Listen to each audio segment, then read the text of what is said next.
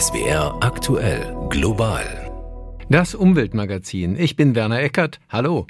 Erdbeeren, wie freue ich mich darauf. Die ersten kommen jetzt aus heimischem Anbau, aber die meisten sind noch aus Spanien. Da haben wir uns im wichtigsten Anbaugebiet heute umgesehen. Außerdem es steht nicht so richtig gut um den Klimaschutz, sagt Christoph Bahls von der Denkfabrik German Watch. Da zeichnet sich ein Megakonflikt ab.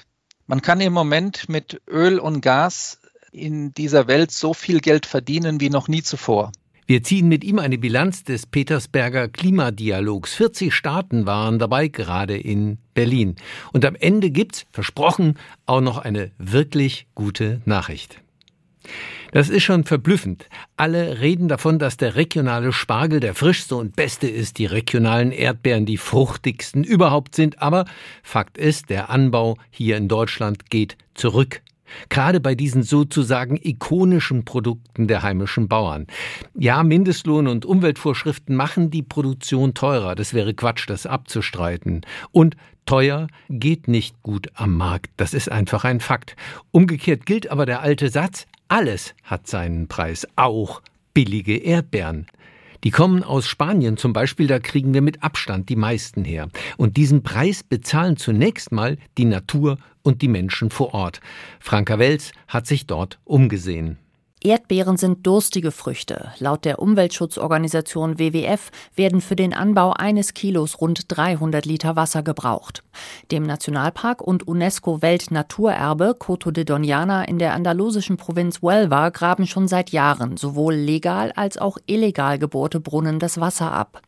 Hinzu kommen die Folgen des Klimawandels, kaum Regen und steigende Temperaturen. Nach dem jüngsten Bericht der Biologischen Forschungsstation im Nationalpark sind in den vergangenen zehn Jahren bereits fast 60 Prozent aller Lagunen dort ausgetrocknet. Der typische Doniana-Sound, der bei Besuchern so beliebten Flamingos, bedroht. So klang es an einer der Lagunen noch vor zwei Jahren. Als Spaniens sozialdemokratischer Ministerpräsident Sanchez den Nationalpark in der vergangenen Woche medienwirksam besuchte, waren die Vögel immerhin im Hintergrund zu hören, überdeckt von den Auslösergeräuschen der Kameras. Bilder des hemdsärmeligen Ministerpräsidenten mit Fernglas. Wie er sich vom Leiter der biologischen Station im Nationalpark, Eloy Revilla, die Situation erklären lässt. Früher sei das Wasser bis hierher gekommen, zeigt Revilla anhand einer Metallstange. Dabei trennen ihn und die Besucher aus Madrid mehrere Meter versandenden Graslands vom eigentlichen Gewässer. Donjana sei ein Schatz, erklärte Sanchez, hinterlassen von der Mütter- und Vätergeneration. Aufgabe der jetzigen Generation sei es, ihn an ihre Söhne und Töchter weiterzugeben. Este tesoro de Doñana es un tesoro que nos legaron nuestros padres y madres y nuestra principal responsabilidad es legárselo también a nuestros hijos y a nuestras hijas. Er rufe zum Nachdenken und zu einer Kurskorrektur auf. Y por eso hago un llamamiento, hago un llamamiento a la reflexión. Dazu arrogante Positionen aufzugeben und auf den Weg der europäischen Legalität zurückzukehren, der Achtung vor der Umwelt und des Bewusstseins für die Auswirkungen des Klimanotstands. Das richtete sich an die konservative Regionalregierung von Andalusien. Die plant mit Unterstützung der weit rechts stehenden Partei Vox ein Gesetz, das die Bewässerung von rund 1500 Hektar Anbaufläche legalisieren würde. Regionalpräsident Juan Manuel Moreno verteidigte das Vorhaben während eines Besuchs in Madrid. Es gehe darum, ein Gebiet neu zu organisieren, in dem illegale Zustände herrschten.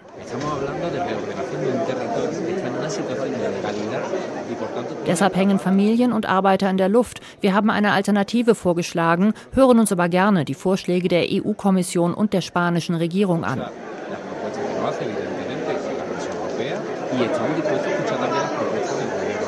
Denn nicht nur Umweltschützer und Wissenschaftler sind alarmiert von den Plänen. Die UNESCO droht damit, den Nationalpark von der Liste des Weltnaturerbes zu streichen. Die EU bringt Sanktionen ins Spiel. Womöglich auch deshalb signalisierte Regionalpräsident Moreno, seine Regierung sei bereit, auf Änderungsvorschläge der EU-Kommission einzugehen. Aber ob sich der große Interessenkonflikt von Andalusien lösen lässt? Die Landwirtschaft ist nämlich der Motor der ansonsten strukturschwachen Provinz Huelva. Nach Angaben des Verbandes Interfresa hingen 2021 rund 100.000 Jobs am Erdbeeranbau. Aber gibt Eloy Revilla, der Leiter der biologischen Forschungsstation im Nationalpark, in einem seiner vielen Fernsehinterviews zu bedenken, wenn das Wasser ausgehe, dann gäbe es weder Doniana noch Tourismus noch Wasser für die Landwirtschaft. Und am Ende eben auch keine Erdbeeren mehr, nicht mal für teuer Geld. Franka Welz berichtete aus Spanien, einem Land, von dem der Weltklimarat schon lange feststellt, dass es mit hoher Wahrscheinlichkeit verwüstet werden wird, wortwörtlich also zur Wüste werden wird bei steigenden Temperaturen. Aktuell glaubt man, dass auch gerne Rekordtemperaturen herrschen da und eine Rekorddürre schon im Frühjahr. Was soll das noch werden? Bei den UN-Klimakonferenzen versuchen die Staaten der Welt noch Schlimmeres zu verhindern. Seit Jahrzehnten jetzt schon. Die nächste findet dann im November, Dezember in Dubai statt, in den Vereinigten Arabischen Emiraten. Zur Vorbereitung gibt es seit einigen Jahren im Mai den sogenannten Petersberger Klimadialog der Bundesregierung. Mit 40 anderen Staaten hat man da zwei Tage lang versucht, die Themen für den großen UN-Gipfel zu setzen und Koalitionen zu schmieden. Markus Sambale berichtet. Beim Klimaschutz nicht nur reden, sondern auch handeln. Diese Botschaft bringen Sie gleichermaßen rüber.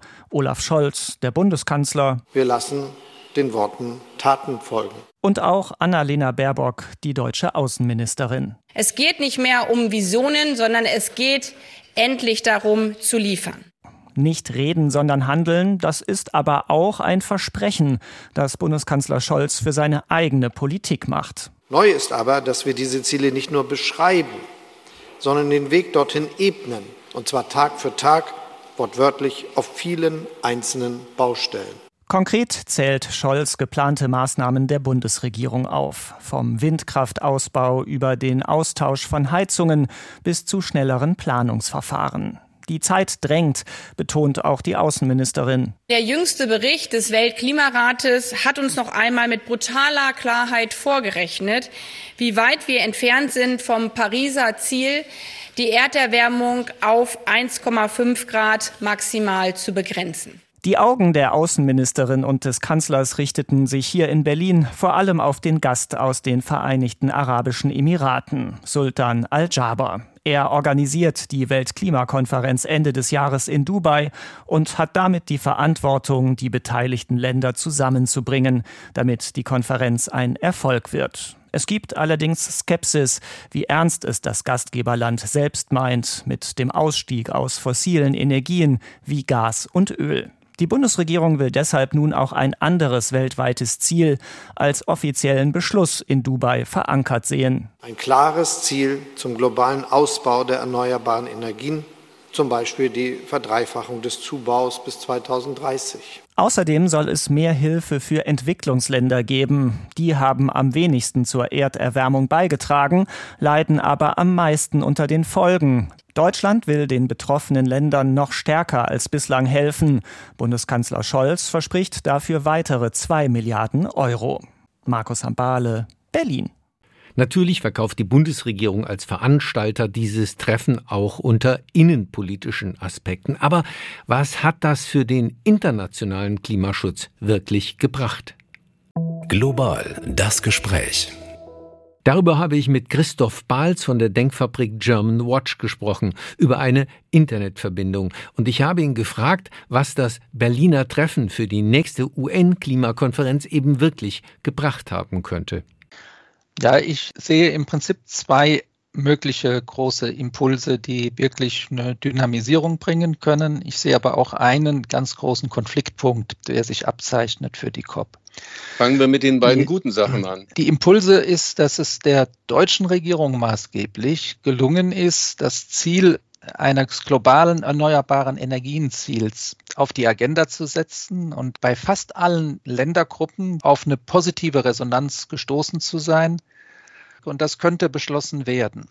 Der zweite Punkt war, dass es am Tag vor dem offiziellen Beginn des Petersberger Klimadialogs ein Gebertreffen gab von den Industrieländern, die das 100 Milliarden Ziel, was es seit Kopenhagen schon gibt und was ab 2020 erfüllt werden sollte zur Finanzierung des Klimaschutzes in den ärmeren Ländern und was bisher immer verfehlt worden ist.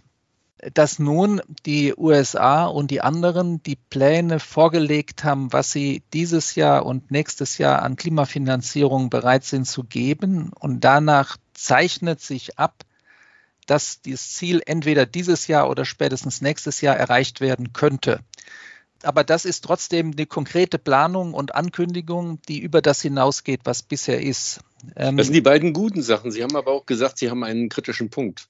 Ja, da zeichnet sich ein Megakonflikt ab. Man kann im Moment mit Öl und Gas in dieser Welt so viel Geld verdienen wie noch nie zuvor. Das gilt sowohl für die Öl- und Gasunternehmen als auch die Öl- und Gasstaaten. Und wir werden die nächste COP, den nächsten Klimagipfel, in einem der wichtigsten Ölländer dieses Planeten haben, in den Vereinigten Arabischen Emiraten. Und es wurde sehr deutlich, dass die COP-Präsidentschaft von den Vereinigten Arabischen Emiraten dieses Geschäftsmodell für Öl und Gas verlängern will und dann Klimaschutz verspricht, indem gesagt wird, naja, dann machen wir halt CCS, also das ist das heißt, die Abscheidung und geologische Tiefenlagerung von CO2. Also eine technologische Lösung statt Klimaschutz. Ja, und zwar eine technologische Lösung, die uns ähm, mit Sicherheit bei allen Szenarien, die vorliegen, nicht die 43 Prozent Reduktion der Treibhausgase, die wir bis 2030 global brauchen, bringen könnte. Das heißt, das ist eine Pseudolösung für das, was jetzt vor uns liegt. Ähm, wir brauchen CCS für einige Sektoren, wo es unvermeidbare Emissionen gibt. Aber wenn es zur Verlängerung des fossilen Geschäftsmodells eingesetzt wird, dann passt es einfach nicht zu einer Klimaschutzstrategie. Es ist auch viel zu teuer und es werden fünf bis 40 Prozent an CO2-Emissionen jedes Mal wieder noch frei. Es ist also nicht mal eine treibhausgasneutrale Technologie. Und das hat äh, der designierte Präsident dieser UNO-Konferenz im Spätjahr, Sultan al-Jaber, ja angekündigt, dass er darauf einen Schwerpunkt legen will. Genau, es gab diesen sehr deutlichen Konflikt dabei, dass unsere Außenministerin Annalena Baerbock deutlich gesagt hat, die COP soll zum Wendepunkt werden, die das Ende der fossilen Energieversorgung einläutet. Und er dann in seiner Rede kurz darauf reagiert hat und gesagt hat, nein, nein, nicht die fossilen Technologien sollen weniger eingesetzt werden, sondern nur die Emissionen sollen sinken. Und dann hat er in seiner Pressekonferenz sehr, sehr deutlich gemacht, es geht ihm vor allem um eine massive Beschleunigung des CCS dabei. Er unterstützt auch den Ausbau der erneuerbaren Energien. Aber solange erneuerbare Energien additiv zusätzlich zu fossilen Energien sind und nicht diese ersetzen, hilft es uns fürs Klima überhaupt nicht weiter ist insofern diese Idee, ein zusätzliches Ziel bei den Klimaverhandlungen einzuführen, nämlich den Ausbau erneuerbarer Energien. Ist das so eine Gegenstrategie auch der Bundesregierung? Dann drückt man die ja sozusagen in den Markt und macht fossile Verbrennung überflüssig. Da brauche ich auch kein CCS mehr. Ja, das stimmt vor allem für den Strombereich. Es ist Teil einer solchen Strategie. Aber wenn man das zum Beispiel im Verkehrsbereich anschaut, wo eben viele dann sagen, ah, wenn der Öl und Gas wieder sehr billig wird, dann nutzen wir doch diese Verbrennungsmotoren weiter. Ähm, deswegen sage ich, das kann nur Teil einer solchen Strategie sein ähm, und wird alleine nicht dazu führen, dass wir ausreichend dann CO2 reduzieren. Lassen Sie uns noch mal auf das Geld zurückkommen, das ja immer extrem wichtig ist äh, für Klimakonferenzen. Sie haben schon ausgeführt, dass das 100 Milliarden Ziel, das uralt ist von 2009, dass dieses Ziel jetzt endlich äh, erreicht werden könnte. Mobilisierung einer solchen Summe, kein geschenktes Geld, sondern ähm, das sind auch Investitionen, sehr viele dabei. Gleichzeitig gibt es ja aber auch staatliche Hilfen, die also echte Hilfen sind. Der Bundeskanzler hat auf der einen Seite gesagt, wir werden zwei Milliarden Euro in den grünen Klimafonds einzahlen, eine große Kasse des Klimaschutzes. Aber er hat auf der anderen Seite gesagt, wir bleiben dabei, dass wir insgesamt auf sechs Milliarden kommen wollen. Also war das jetzt wirklich eine neue Ankündigung, eine wichtige, oder ist es nur eine Differenzierung des schon längst Zugesagten. Also es ist kein zusätzliches Geld zu dem längst Zugesagten. Nichtsdestotrotz ist es ein sehr wichtiges Signal international. Dies ist der wichtigste internationale Klimafonds, um den es hier geht. Der wird im Oktober neu aufgefüllt mit Geld.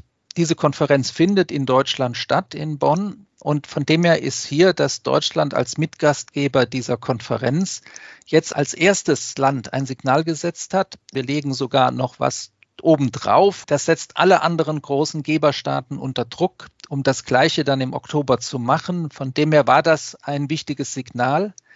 Aber es ist kein zusätzliches Geld für den Klimaschutz.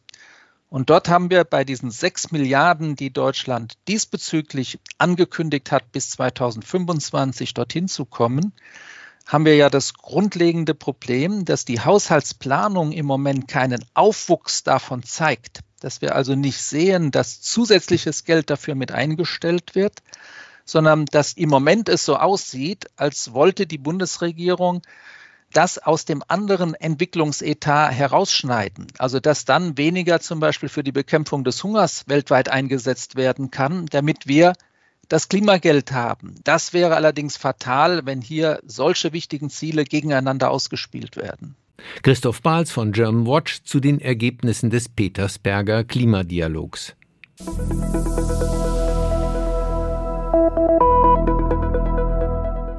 Schwarzwald und Pfälzerwald, Eifel und Alb. Der Südwesten hat viele Naturflächen, aber er ist auch dicht besiedelt. In Baden-Württemberg macht die Siedlungsfläche rund ein Siebtel der Landesfläche aus. Das liegt so etwa im Bundesdurchschnitt. Nordrhein-Westfalen, das Saarland und die Stadtstaaten liegen deutlich drüber, Sachsen-Anhalt, Thüringen und vor allem Mecklenburg-Vorpommern deutlich drunter. Das ist aber nur die halbe Wahrheit. Denn diese Siedlungsfläche sagt wenig darüber aus, wie stark der Boden da jeweils wirklich zu zubetoniert ist. Das können nämlich auch schöne Parks sein oder eben Dichtbebauung und Riesenparkplätze.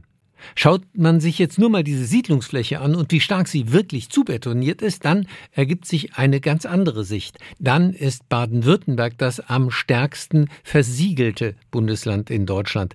Das hat eine Untersuchung im Auftrag des Gesamtverbands der deutschen Versicherungswirtschaft ergeben, die Städte, Kommunen und Bundesländer in puncto Versiegelungsgrad miteinander verglichen hat. Alice Thiel-Sonnen.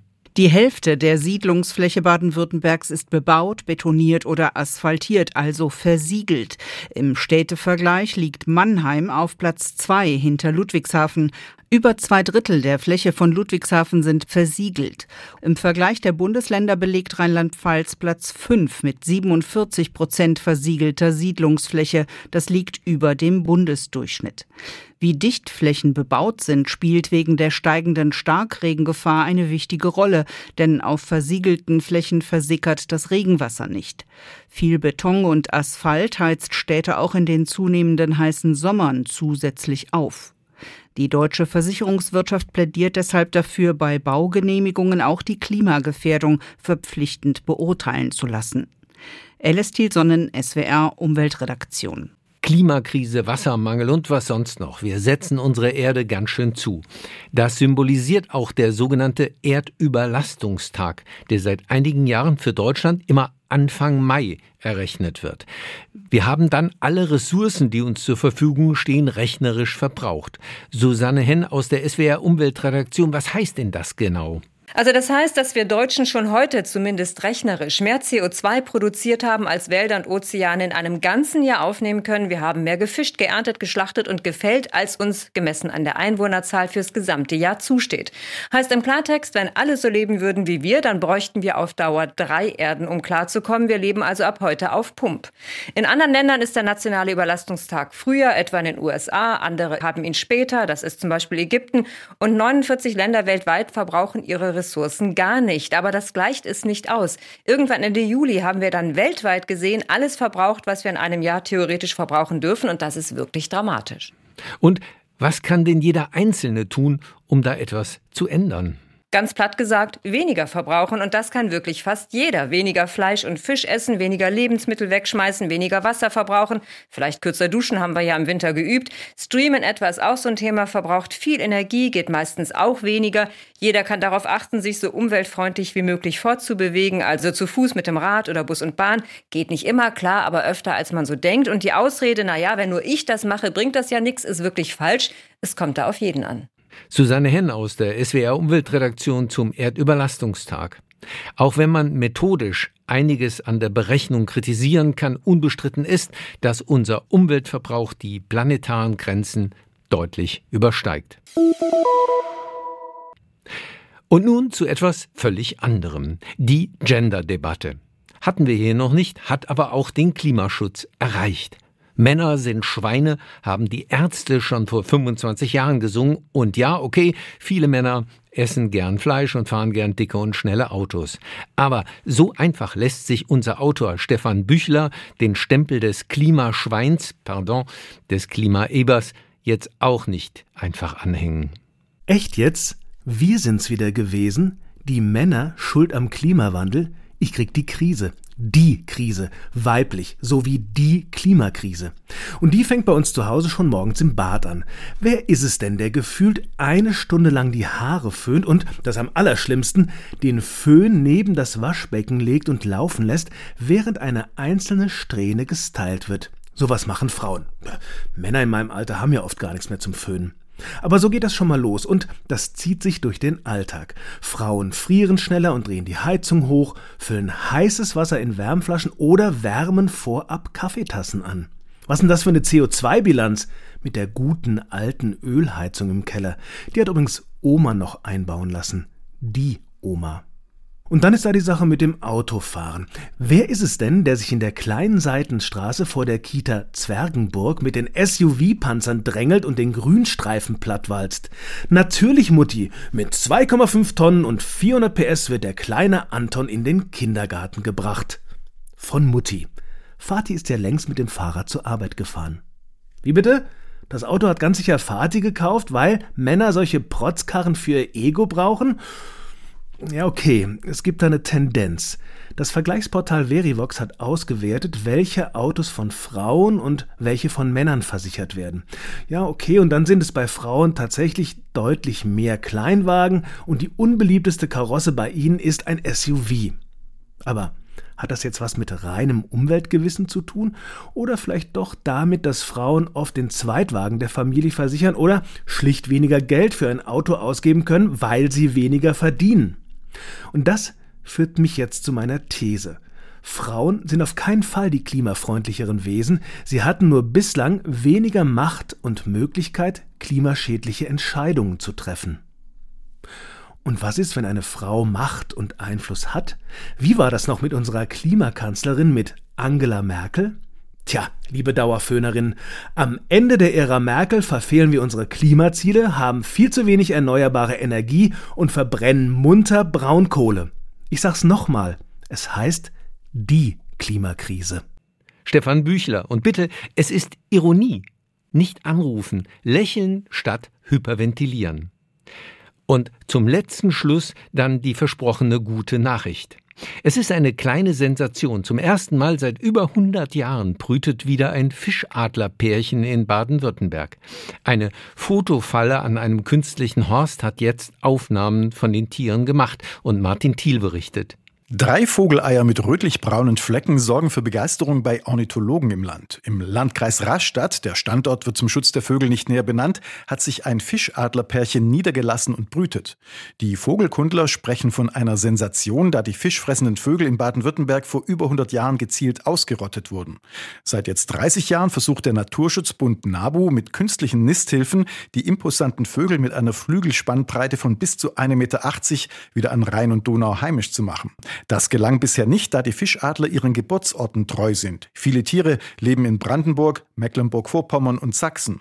Die badischen Fischadler sollen Ende Mai schlüpfen und wenn sie nicht von Habichten und Uhus gefressen werden, könnten Ende Juni die ersten in Baden-Württemberg geschlüpften Fischadler seit 1907 das Nest verlassen. So viel für heute im Umweltmagazin Global. Wir hoffen, Sie haben jetzt einen guten Überblick und vielleicht auch ein bisschen Freude gehabt. Nächste Ausgabe in acht Tagen. Mein Name ist Werner Eckert.